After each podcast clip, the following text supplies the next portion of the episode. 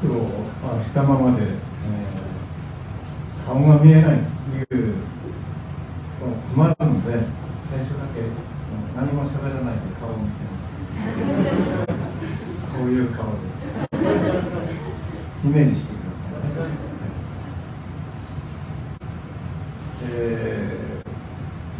実は9月にセンターチャージにお伺いしたときに、月の最初の方から学んだんですけれど、その時にそうですね、神様が試練の中で、支えてくださるという話をしたんです。その月の一章の初めの方の説教は聞いた人ちょっと手を挙げていただきました。はい。ということは聞いてなかった人は半分ぐらいいるということで、ちょっといきなり話するとですね、何が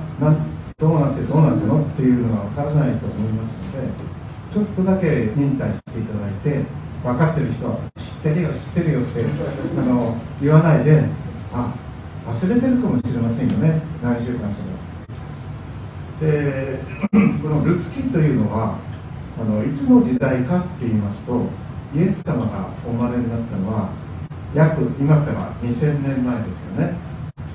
紀元前、紀元後のあたりであります。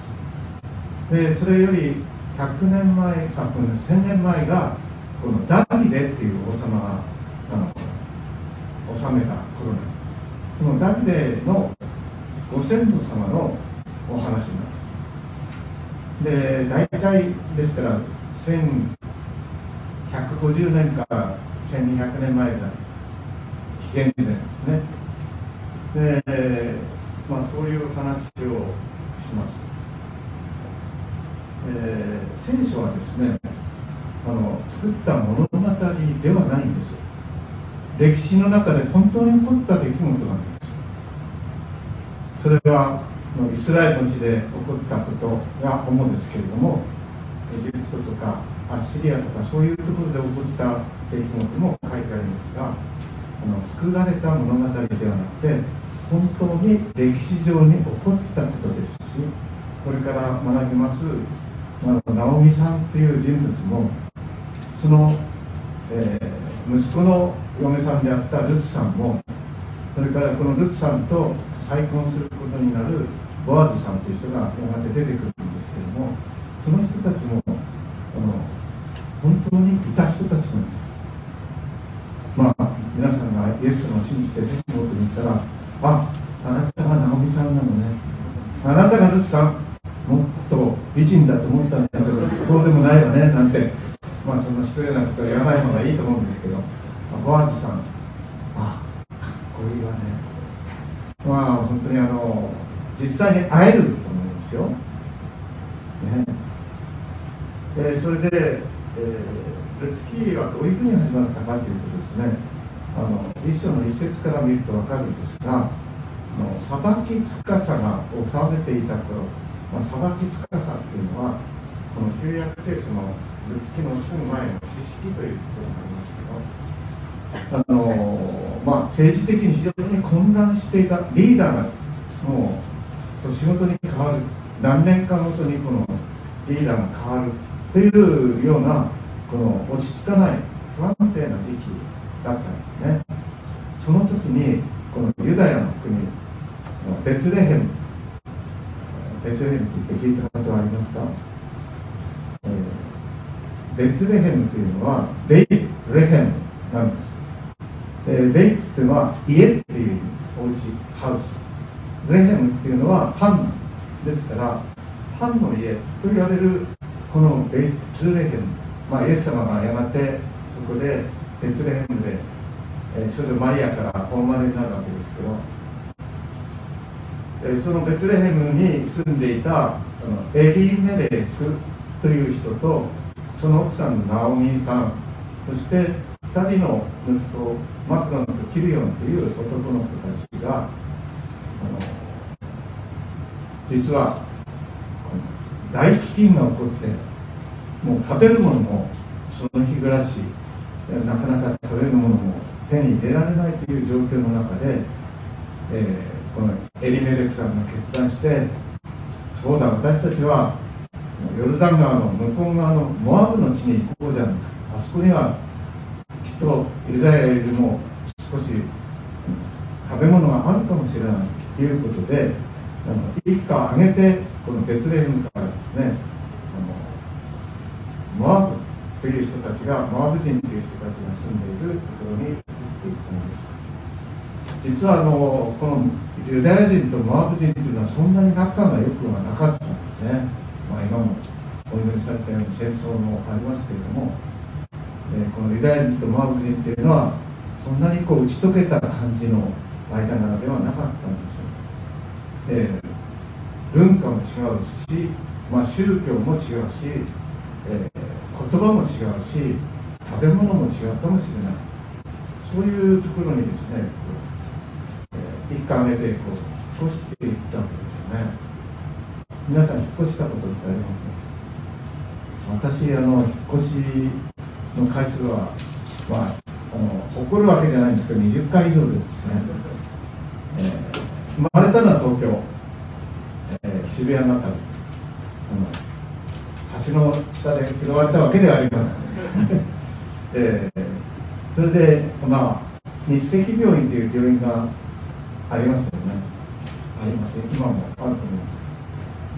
います。そこでなんか生まれたらしいです。母から聞いた話ですけど、昭和16年、随分昔の頭の人は数えることですよ。私が何歳か分かります。正直に告白しましょう。80歳です。80歳にふさわしい顔してるなって思った人とですね、意外と若いじゃないっていうふうにちょっと踏ませてくださる人がいるかもしれませんね。で、渋谷で生まれたの。そして、戦争が始まりました。第二次世界大戦。そして私の父と母の実家は北海道にあるので、北海道にですね、その頃飛行機は飛んでなかったんですよ。だから津軽海峡を青函連絡船というですね、船に乗って青森から函館というところに行って、そこから私の実家あるいは札幌に行ったんですね。私の話をそんなにしてもあんまり面白くもないんですけど、というわけで引っ越しの回数は結構多いです。福島県の福島市にも住んでいたことがあります。東京の中に住んでいたこともあります。今は埼玉県浦和市に住んでおります。というわけで引っ越しというのは結構大変なんですよね。いろいろ寂しいこともあるし、大変なこともある。で、このエリメルクさんとその家族はしていったんですが、なんとですね、行った先でお父さん、夫のエリメルクが死んじゃって、病気だったと思うんですね。今日女性の方の方が多いか男性の方が多いか分かりませんけど、おそらくですね、適応力アプリケーションの力は女性の方が強いと思うんですね。男性は意外と強がってますけど弱いところもあるんです。だから意外と女性が生き延びて男性の方が先に死んじゃうというケースが多いんです、それでそこで2人の息子はですね、直美さんが残されたわけです、ね。で、その2人の息子は、周りにユダヤ人の女性はいませんので、モアブ人の女性と結婚して、1人の名はオルパ、もう1人の名がルツという、両方ともモアブ人の女性だったんですね。民族も違うし、宗教も違ったんじゃないかと思うんですそれで、結婚したんですけれども、なんと悲劇が続きます。このマクノンとキリオンというこの2人の息子までこの病気だったと思うんですけど、それで死んでしまったんです。だから残されたのはナオミさんというこのエリメレクの奥さんのヤモメですね、ウィドと、それからマクロンとキリオンのお嫁さんであったオルパとルツという3人の女性だけがこのマーマの地に残されたわけです。時が経ってですね、ニュースが聞こえてきたんですね。ベツレヘムのもユダヤの地で飢饉がもう終わって、そしてこう豊作が始まった、田んぼが食べられるようになったっていうニュースが来たんです。それでそれを聞いて、ナオミさんもともとベツレヘムの出身ですから、もう故郷に帰りたくなったんですね。そして、帰る。で、この2人のお嫁さん、モアブ人のお嫁さんも、連れて行ったんです、最初は。ところがですね、モアブからこのユダヤに移る、その国境が近かったと思うんですけど、その時にパタッと立ち止まったんですね、ナオミさんは。この嫁さんたち一緒に連れてっても、ベツレヘムに行っても私には親戚はいるけれども、でもこのお嫁さんたちにとっては、ユダヤ人は異邦人で、異国人ですから何もいいことはない。で、自分と一緒に来るのをやめなさいと勧めるわけですね。あなた方も自分の実家に帰って、そしてもう私のことを気にする必要ないから、再婚して、そして幸せにそこでそれぞれ過ごしてほしいというふうに言うんです。ところがこの2人のお嫁さんたちはですね、涙を流して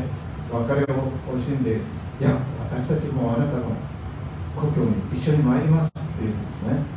でそれに対してまたこのナオミさんは、私と一緒に行ったっていいことないわよ、私もやもめだし、あなた方はまだベツレヘムに行ったことないでしょ、親戚もいないし、そこで生活も保障されてるわけでもないし、そんなところに行ったっていいことないよってダメ出しをするわけですね。でところがですね、オルパさんはその説得にを聞いて、自分の実家に帰ってくるが、ルツさんはですね、それでもなお一緒に行くっていう、なんですね。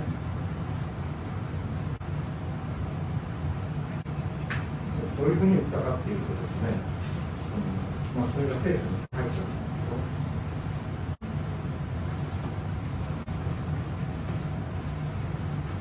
ルツは言った。お母様を捨て、別れて帰るように仕向けないでください。お母様は行かれるところに私も行き、住まれるところに私も住みます。あなたの神は私の神。あなたの神は私の神です。あなたが死なれるところで私も死に、そこに葬られます。もし死によってでも、私があなたから離れるようなことがあったら、主がいくらにも私を罰してくださるように。ルツさんというのはモアブ人ですよ。ナオミさんという人は、神様は、後で説明しますけど、神様は信じ続けた人なんです。こんな不幸なことが起こっても、でも神様を否定はできなかったんですね。でもこの神様を信じてもいいことないじゃない、神様を信じたらいい人と巡り合って、そして子供もたくさん生まれたり、あるいはこのご主人が一生懸命稼いで、ちゃんとお金も持ってきてくれるし、いいお家もできるし、いいことばっかり考神様を信じると起こるんじゃないかと私たちは思いたいんですけども、このナオミさんはですね、神様を信じて、全能の神様、全てのことができるような神様を信じているのに、夫も死に、2人の息子たちも先だ。いいことないじゃない。もちろんイエス様を信じ、また神様、聖書の神様を信じて、いいこともたくさん起こるんですよ。でも、いいことばっかりが起こるわけでもないんです。辛いことも起こることもあるんです。でも、そこに実は神様の遠大なご計画があるということが、このルツ記を読んでいくと分かるんですよね。さて、もう少し進みたいと思いますが、ナオミさんは、ルツさんはこのナオミさんにもうしっかりとこうつながって、そしていよいよこのベツレヘムに帰っていくわけですね。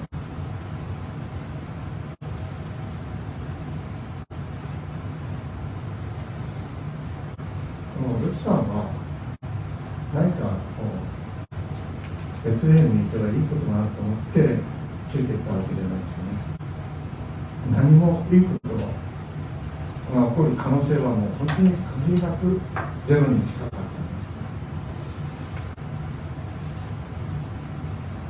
です。で、まあ2人がいよいよこのベツレヘムという町にこう着くとですね、あら、ナオミさんじゃない。まあ、10年間モアブにいたので、それだけ年も取ってるし、まあ夫に先立たれ、息子たちにも先立たれたので、もうやっぱりこう決して痩せてたんですよね。ナオミさん、とても素敵な女性だったかもしれないですけど、もうなんかこう落ちぶれた感じになってて、あんたナオミだよね、ナオミさんだよね、間違いないよね、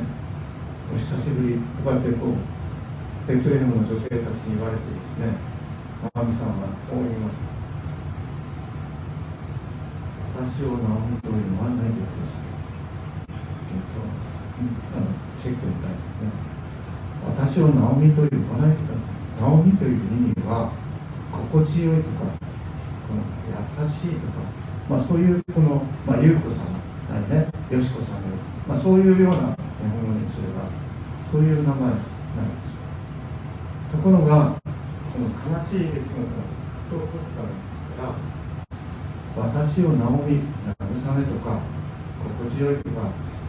いいとか、まあ、そういうような名前で呼ぶのやめて、私は非常にもう苦しんでいるんだ、まあ、神様の存在は否定しないけれども、神様が私を悲しんでいるのを表せたんだ、私をナオミと呼ぶのをやめてください。私をマラ、これは苦みっていう、苦い食べ物の苦いになるんですね。苦いっていう意味なんですが、いや、どういう気持ちだったんでしょうね。皆さん、ナオミさんだったらどうですか。まあ、クリスチャンホームに生まれたり、ね、小さい時から教会に行っていて、神様の存在は否定はできないけど、神様が私を愛しているとはちょっと考えられないというこの苦しいことを通されている人もいるかもしれないですね。ナオミさんはこういうふうに言います。私は出ていくときは満ち足りて出ていきました。夫もいるし、これから将来性のある男の子たち2人もいるし、まあ、第3も持っているかもしれませんね。少しは満ち足りて出て行ったけれども、帰ってきた時は素手で帰ってきた。つまりもう空っぽの手で神様は私をこの故郷に返した。で、こういうふうに言ってるわけだから、ナオミというのはやめて。でもここでですね、ナオミさんは一つ間違えました。全くの捨てではないんですよ。全くの空っぽじゃなくて、モアブ人の女性で自分の息子のお嫁さんだったルツという一人の女性がしかもこの直樹さんを慕って愛してもうすがりついて離れない、そしてこのルツさんがいるっていうことを忘れているんですよね。あるいはルツがいたり後ろにいたって大切だなと思ったかもしれない。それでこの2人はですね、大麦の刈り入れの頃、ベツレヘムで刈り入れの時はですね、大麦の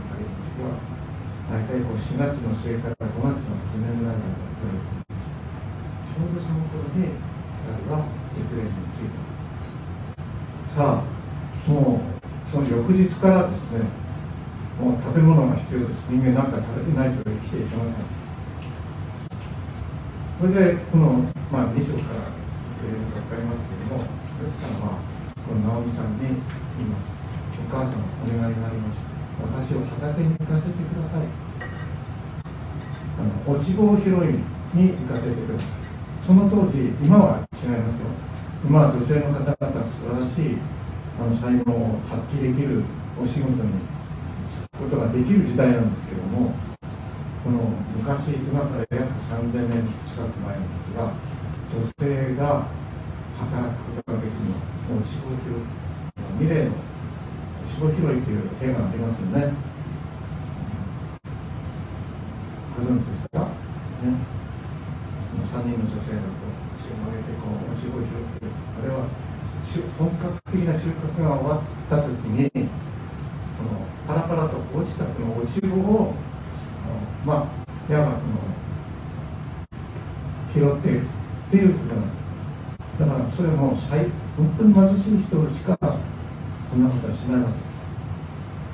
す。そういう時にルツさんは落ち穂拾いに行かせてくださいというふうに自分から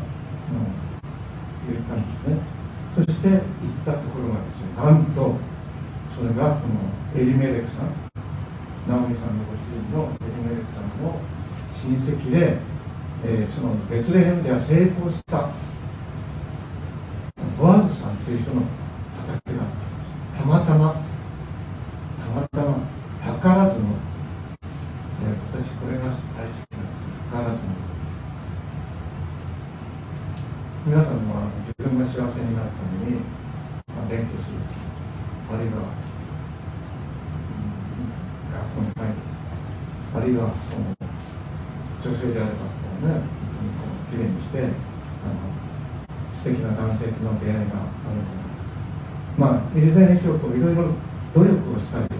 ろいろ計画したりすると思うんですけど、直美さんはごめんなさいね、ルツさんは誰の畑か分からないけれども、これ良さそうだなと思ってたまたま行ったところがこのボアズさん、このボアズさんとはやがていろんな経緯があるんですけど、結婚するようになるというね。それでちょうどその時にこのボアズさんがこのベツレヘムの町からこの畑に行ってきたわけです。そして見られない女性がいるなということで、娘の方が結構係の男性に若い人に聞くわけですね。そうするとやっぱりはマーブの女性です。ナオミと一緒にマーブから帰ってきたマーブ族の女性、朝からこの畑に来てずっと休みもせずにこの落ち穂拾いでこうしんどい辛い仕事をこうやり続けています。でボアズさんはですね、お金持ちなんです。財産家なんです。土地持ちなんですね。この畑の持ち主。それが、この人がルツさんに近寄っていって声をかけるんですね。普通は考えられない。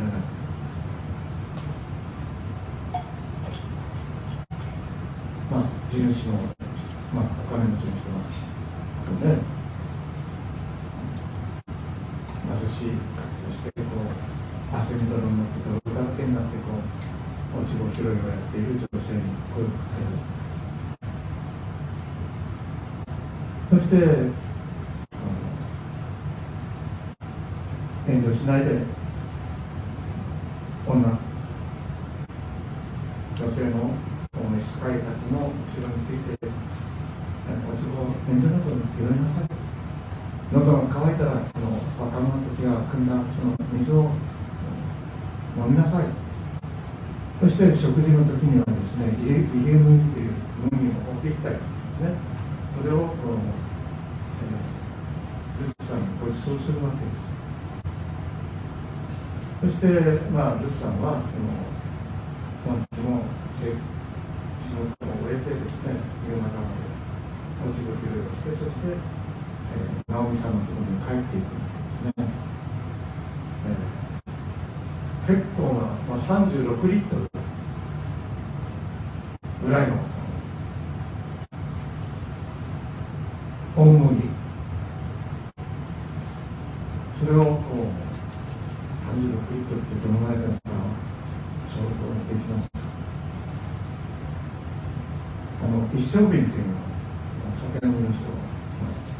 あったと思います。あれ 1.8 リットルですね。36、すごい、20倍。そんなに多くのものをルツさんは思いのをしょって、それでお母様に、ナオミさんに働いてきました。こんなに多く、どこでまた働いたの？聞かれてですね、ルツさんは、いや、ボアズという人のところで働いてます。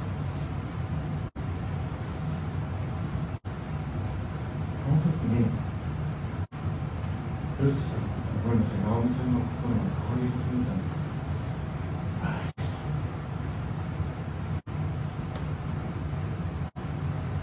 神様が私たちを見捨てているわけではない。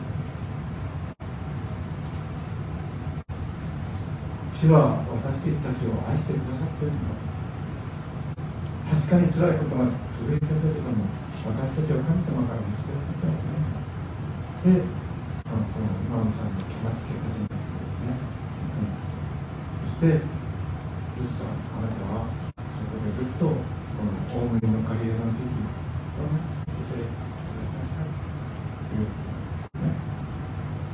さいということですね。さて、3章からですね、本当に皆さん、前の時、この後知りたい人は読んでくださいって言ったんだけど、真面目に読んだ人と、こんなこと言われたかなっていう。すみません、大丈夫です。で、3章の最初になるとですね、これはちょっとぜひ読んでほしい。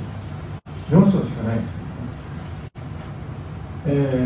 ね。ナオミさんはですね、こう思った。自分は今まで自分が幸せになること、自分が毎日食べることだけを考え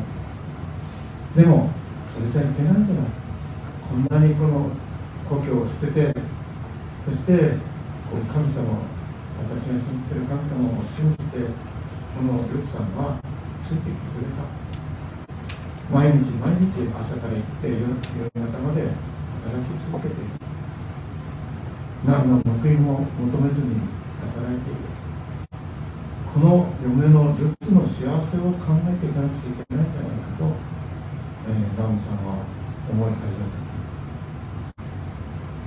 ところで、あなたがこの働いているそのボアズさんという人は私たちの親戚なんです。そして、私たちを救ってくださる可能性のある人なんですという話をするんですね。そして、このナオミさんはルツさんに、働いて汗だらけになっているわけでしょうね。洋服も物がついてるかもしれない。そういうルツさんに、今度あなたは体をきれいに洗って油を塗って、それがこの当時の女性の化粧だったんですよね。そしてきれいなお洋服を着て、そして今晩ボアズさん、借り入れのが終わって、その借り入れから寝るはずだから、そこにこっそり行って、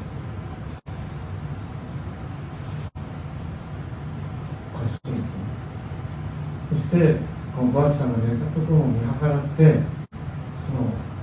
彼が何か毛布みたいなものをかけたのですけど、それをめくってそしてその足元にあなたが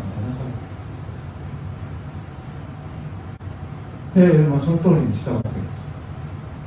そして夜中このバーチさんはなんか動いてるの誰かいそうだなと思って起きてみると、そこに人がいた、女性がいた。お前は誰だ？聞くんですけど、そうしたら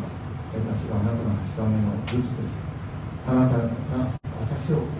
てください。これはプロポーズした。結婚されている方、プロポーズされました。1、2、3で聞きませんけど、なんか聞いたと思うんですよ。何も言わないで結婚しようということやったらね、ちゃんとね、礼儀を尽くして、私と一緒に苦楽を共にしてくださいと言ったかどうか分かりませんけど、私もプロポーズしましたね。言いませんけど、そういうこの女性の方からプロポーズした。それで、なぜかというとですね、これは直美さんはちゃんと見抜いてた。きっとこんなに親切にしてくれるなんてただの普通の行為じゃないんだ。きっとボアズさんはルツのこと大好きで結婚したいと思ってるんだ。この年上の女性としてですね、ピーンと来たんです。そういう人はこの頃ちょっと少ないですよね。自分で探さなくちゃいけない。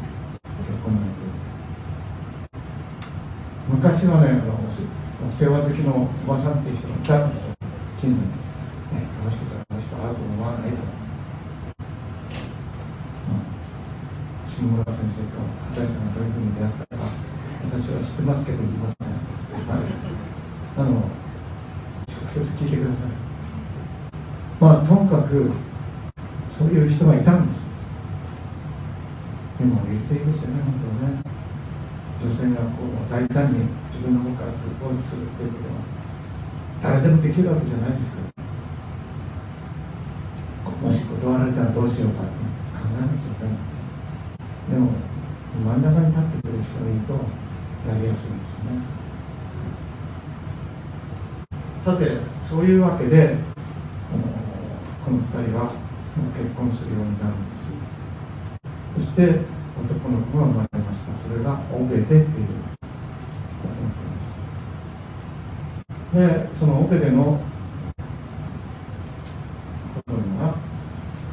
エッサイ。エッサイの子供がダビデ王なんです。つまりダビデ王のホセンとサウの結婚の物語なんですね。そしてやがて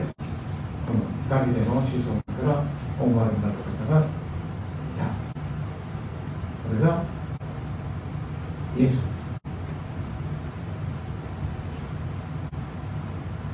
ヨセフさんっていうのがお父さんでしょ。そのヨセフの子孫です。そこにつながっていく。そういうことで新約聖書につながる物語なんですね。そして、このイエス様から、私は命をいただいて、救いをいただいているわけです。いかがでしょうか。私たちは、自分の人生に対していろんな経験があるかもしれませんけど、神様の御手に全てを委ねていくということが一番賢い生き方だと思うんですね。そして、神様は、時に私たちは厳しい試練に合わせることがあるかもしれませんけど、最終的には私たちに幸せをくださる方なんですね。そういうことで、プロポーズ式を、本当はこれ何時間もかかる話なんですけど、それを短くお話をいたしました。もし質問が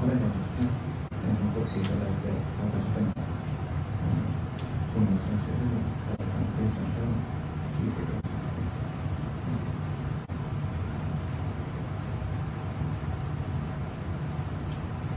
神様の祝福の日をお祈りいただきたいと思います。それでは、お祈りをしたいと思います。本当の姿勢を持って、お祈りに合わせていただければ幸いです。本日の神様、今から3000年、100年、あるいは3000年、100年の前の出来事ですけれども、本当にこの地上は大変な、いろんな悩みや苦しみや、傷ついた経験をしたナオミさんと、それを本当に一途に支え続けたルツさん、結婚の望みなどはなかった。このルツさんに神様はご挨拶という本当にジェントルマンを、また面倒を見てくださる方も生まれてくださいました。そしてその子孫からダビデ王が生まれ、ダビデ王の子孫から